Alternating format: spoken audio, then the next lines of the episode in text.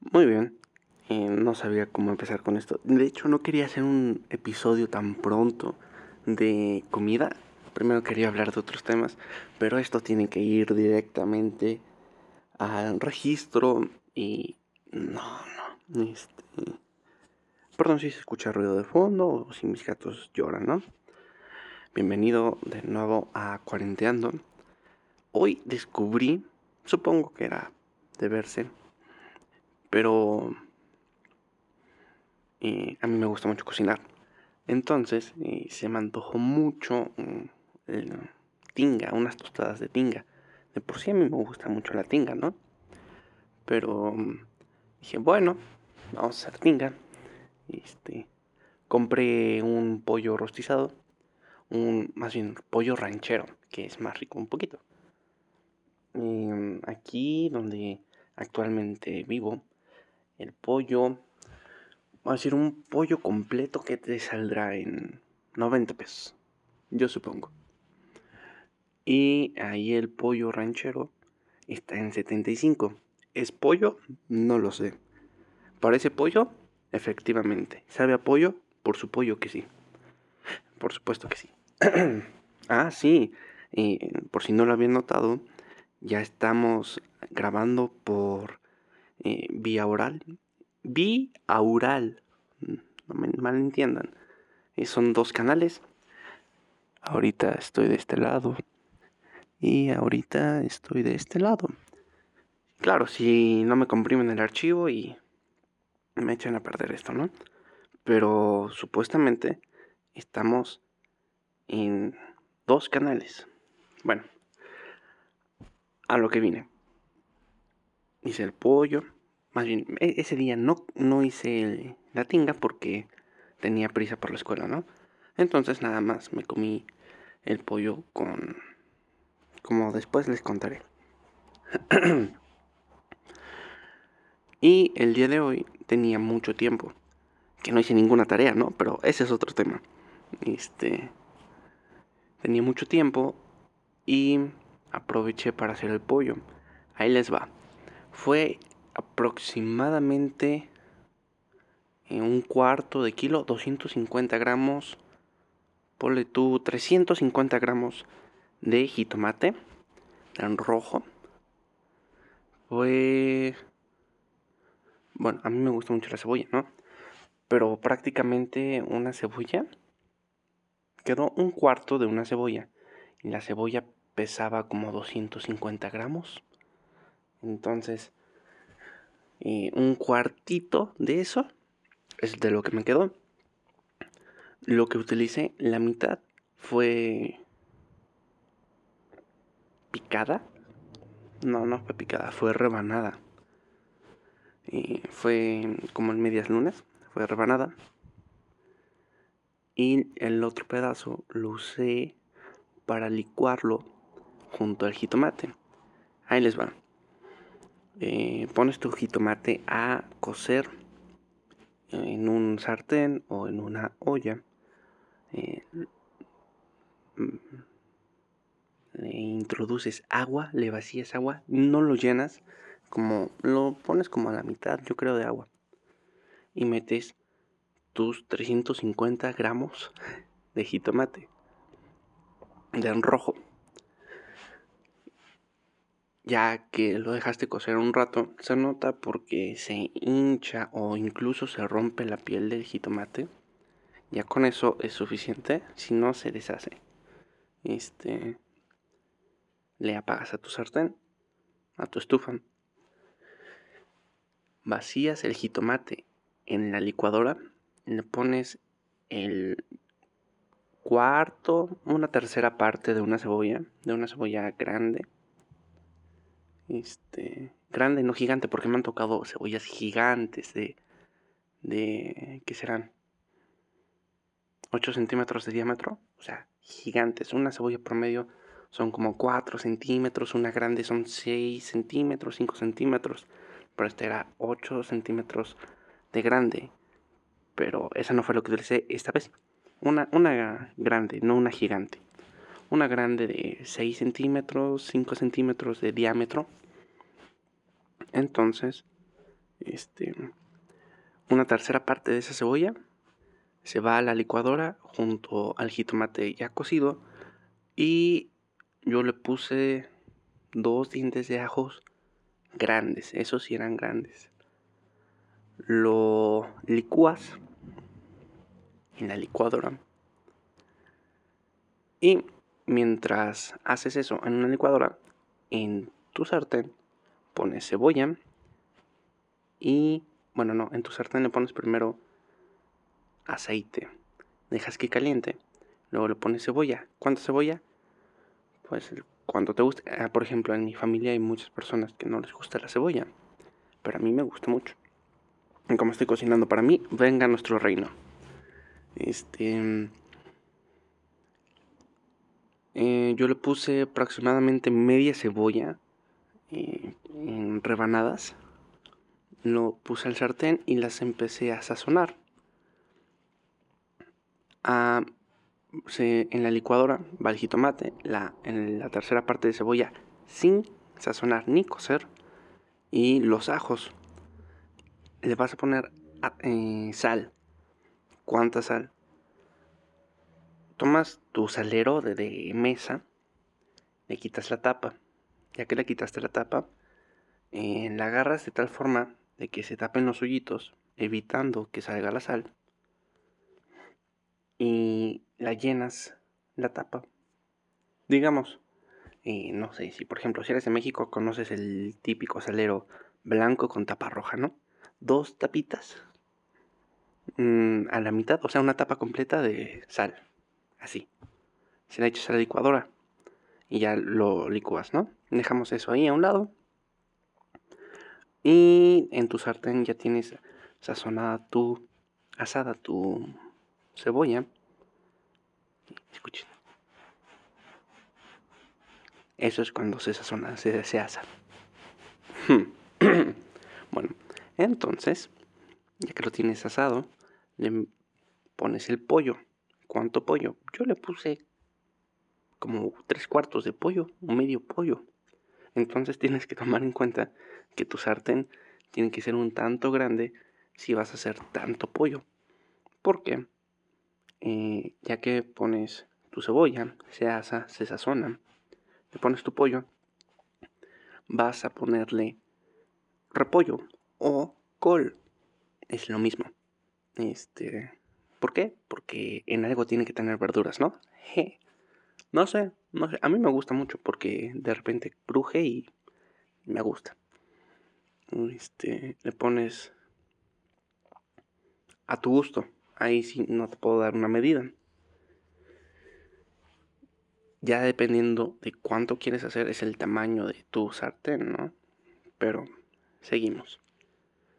Y lo, lo asas, yo por ejemplo le puse un poco de agua para que em, se cociera el, la col porque la dejo tapada. A mí me gusta tapar todo, así sea frito, ¿no? Lo tapo para estar completamente seguro de que se se coció bien. Bueno. Ay, hasta se me hace agua la boca. este. Ya, lo dejaste máximo un minuto, yo creo. En, en mi caso fueron tres minutos, me pasó un poquito. Este. Ponle tú dos minutos que lo dejas tapado, cociéndose, pero tienes que estar moviendo también. Ya que está así, en un sartén aparte, así es como yo lo hice. Si tu sartén es bastante grande, adelante. Este lo calientas, primero calientas tu sartén, le pones un chorrito de aceite. Si tienes ollas de barro o algo así, te recomiendo que las uses. Generalmente les dan más sazón ¿Por qué le dan más sazón? Aquí datos no meramente científico, pero según yo sí es científico. Como es barro, tiene ciertos minerales que conforme se va usando se van perdiendo, ¿no? Pero el chiste es que cuando tú coces, cocinas algo en una olla de barro, todos esos minerales se, em, vamos a decir, sueltan sus propios electrones y eh, se junta la comida, lo que hace que quede con un sabor diferente, queda más sazonado, a veces más salado, pero para mí siempre más rico. Según yo, tiene que ver con eso, porque por los mismos minerales el barro eh, va soltando un tanto de sazón para tu comida. Seguimos. Eh, lo le pones un poco de aceite a tu sartén y vacías todo tu licuado de jitomate que tenías previamente que hicimos. Lo vacías y lo dejas que se sazone. Dejas que se... Exactamente. Que se sazone, que se hace. Tiene que cambiar de tono. Primero, cuando lo vacías, es un tono rojo blanquecino. Un poquito blanco. Eh, o sea, medio pálido. Y ya que lo asas, ya lo sazonas el, el licuado de jitomate, toma un rojo intenso. Ya que tienes un rojo intenso, ya puedes vaciar tu preparado de la cebolla con jitomate y la col. O si bien, si lo haces todo junto, no pasa nada. Está bien, si te cabe y en el mismo sartén y todo, adelante. Y ya, lo dejas que todo se tome el mismo sazón. Lo, tienes que estar moviendo para que todas las partes de pollo, col y cebolla eh, estén empapadas de jitomate. Procura que tu salsa no quede, o sea, tu licuado de jitomate no quede muy eh, espesa ni muy líquida. ¿Cómo lo haces? Pues la experiencia es el maestro, ¿no? Y la experiencia es prueba y error. Pero yo te recomiendo que ya no le agregues agua a tus jitomates al momento de... Más bien, no le agregas agua a tu licuadora al momento de pasar tus jitomates. Simplemente, así como va. Lo que agarra el cucharón mientras saca los jitomates, con esa agüita es suficiente. Y listo. Eh, dejas que se caliente, que todo tome un mismo sazón, que todo esté completamente revuelto. Y tan tan, ¿cómo lo puedes comer? Pues con tostadas. Puedes hacer tacos. Puedes hacer tacos dorados. Puedes, este... no sé, en mexicano se le ocurre todo, hacerlo en molletes, en tortas, en quesadillas. Uy, unas quesadillas muy buenas. Si sabes hacer tortillas a mano, mejor. Después haremos un cómo hacer tortillas a mano, pero no tan tradicional. ¿Y qué más será? Bueno, a mí me gusta mucho ponerle crema. No directamente en sartén, obviamente, ya cuando está servido en tu plato y te haces una tostada, por ejemplo, le puedes poner crema a tu tostada o en tu tostada pones tu tinga y encima le pones crema. Queda muy rico. Algunas personas les ponen mm, queso, queso panela, eh, queso doble crema. Queda muy rico. Por ejemplo, si a ti te gusta el picante, yo esta vez no lo hice porque eh, tenía mi salsa aparte. Pero si te gusta el picante, lo puedes agregar el chipotle directamente a la tinga mientras lo estás sazonando todo junto queda muy rico.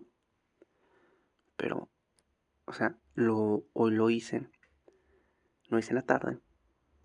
Y ahorita que recordé que no lo había guardado aún, lo vi y fue así de, mm, no, yo creo que nada más lo voy a guardar, pero no, no, no, no me puedo resistir. Está delicioso, me quedó delicioso.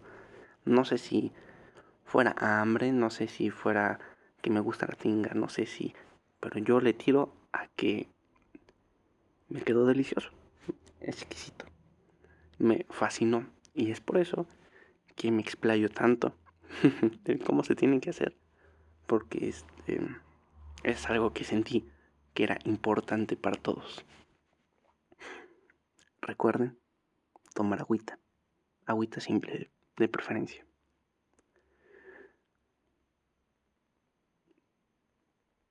Uh, algo que olvidaba. igual puedes hacer unos frijoles refritos y se lo pones a tu tostada. Luego le pones la tinga y luego le pones crema. Ya es una comida muy muy completa y muy pesada, yo creo, pero queda delicioso, delicioso. O igual, a mí se me olvidó, pero igual le puedes poner esto es opciones y tú decides qué escoger. No, que la crema sí le pongo. Prefiero ponerle crema que frijoles. No, yo prefiero los frijoles. No, el queso se me hace mucho. ¿Para qué el queso si ya tiene crema? Esa es tu elección. ¿Le puedes poner todo? Claro que sí. Y algo que no debe de faltar son los aguacates. Unas rebanadas de aguacates y delicioso. En guacamole no lo recomiendo, no, no me gustaría por las texturas que se mezclan. Pero en un aguacate, eh, solo en rebanada, esto es rebanada, queda perfecto.